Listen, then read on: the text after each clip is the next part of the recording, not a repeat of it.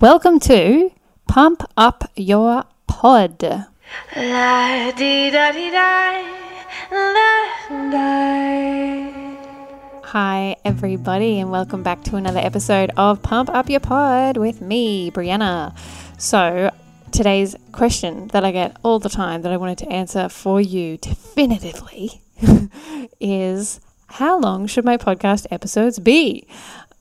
The short answer to this, the spoiler, is as long as you flip and like. But I do want to give you some examples and some reasons why you might want to think about the length of your episode before you get into it.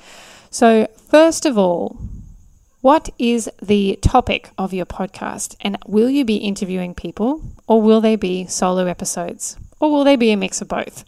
If you're doing solo episodes, I would try and keep them under 20 minutes. And I'm going to give you an example of that. We have a client, and her name is Erica from the Queen of Confidence. She has a podcast called The Confidence Chronicles. So when she delivers her solo episodes, they're like 20 minutes max because she just has a topic that she talks about. She just wants to hit you with something and then get the hell out of there. And that connects really well with her audience because it's one topic, it's one thing, it's like a little bit of inspiration on a simple thing that she just delivers and gets out of there. Under 20 minutes, and her podcast gets over, God, I can't even a lot, a lot, a lot of downloads, and the her solo ones are the ones that go the best. So that's a little thing to remember there. So if you've got inspiration you want to give and it's a solo, keep it around that 20 minutes max mark. Now, another example I wanted to give you was another one of our clients. Tracy, who has a podcast called Rise Up in Business, and she is a very busy business lawyer she wanted to deliver a podcast where she was just delivering, you know, really punchy information about business legal issues, but like really dumb them down so that people that have no idea can understand it. And when we had our first chat, I advised her that it was a good idea to keep them short. It's just one topic bam, get in, deliver the info, get out. The other good thing about this is that it's not such a time suck for you because you don't have to like edit and sit through a whole bunch of recording time, a whole bunch of research on a bunch of topics or whatever. You're just doing the one thing. So it shouldn't be as much of a time investment. A previous episode, how long does it take to run a podcast every week? Uh, tells you the same thing that the shorter the podcast, the less impact it is on your life. So that's that for solo. Tick.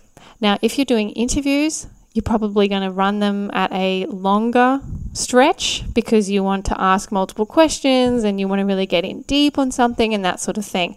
With those type of episodes, I would say still keep it under 40 minutes because unless the guest is like a super fiery guest that you've always wanted to have on the show that people already know, then you could stretch it out to be quite long and people wouldn't care because it's like, oh man, I've always wanted to hear from this particular guest.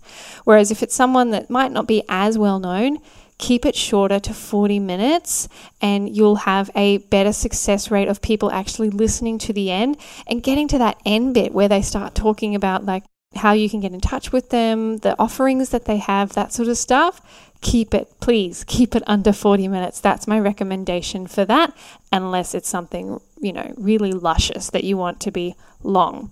So that's that example. Now, something that I would say as well. There's plenty of reasons why you would have a long episode. One of them being if your podcast is on a particular topic. So, if we go to like true crime, for example, then you'll probably see that, you know, to get really juicy on something here, you've got to have it be a fairly long thing, right? Case 167, for example, from Casefile, and that's got a crapload of good ratings. Obviously, a very popular show.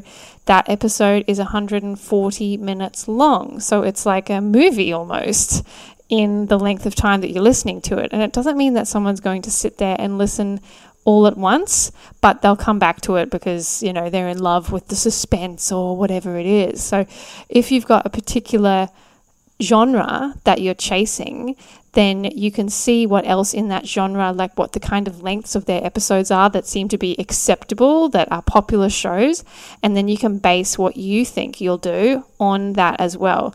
So that's the, my only caveat to kind of having long episodes. People like Joe Rogan, that sort of thing as well, you know, you can have super long episodes and people love it. Like it, it doesn't matter the length of the episode in the end it's more about are you delivering quality content, right?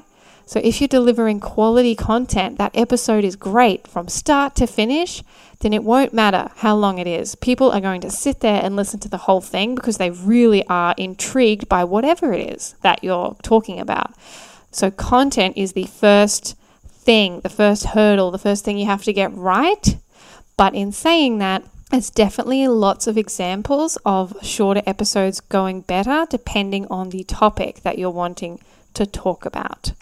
That is my quick answer to how long should my podcast episode be. Uh, if you have any questions, hit me up. Go to bambymedia.com, go to the contact page. We can have a chat about it. And that is it for today. See you next time.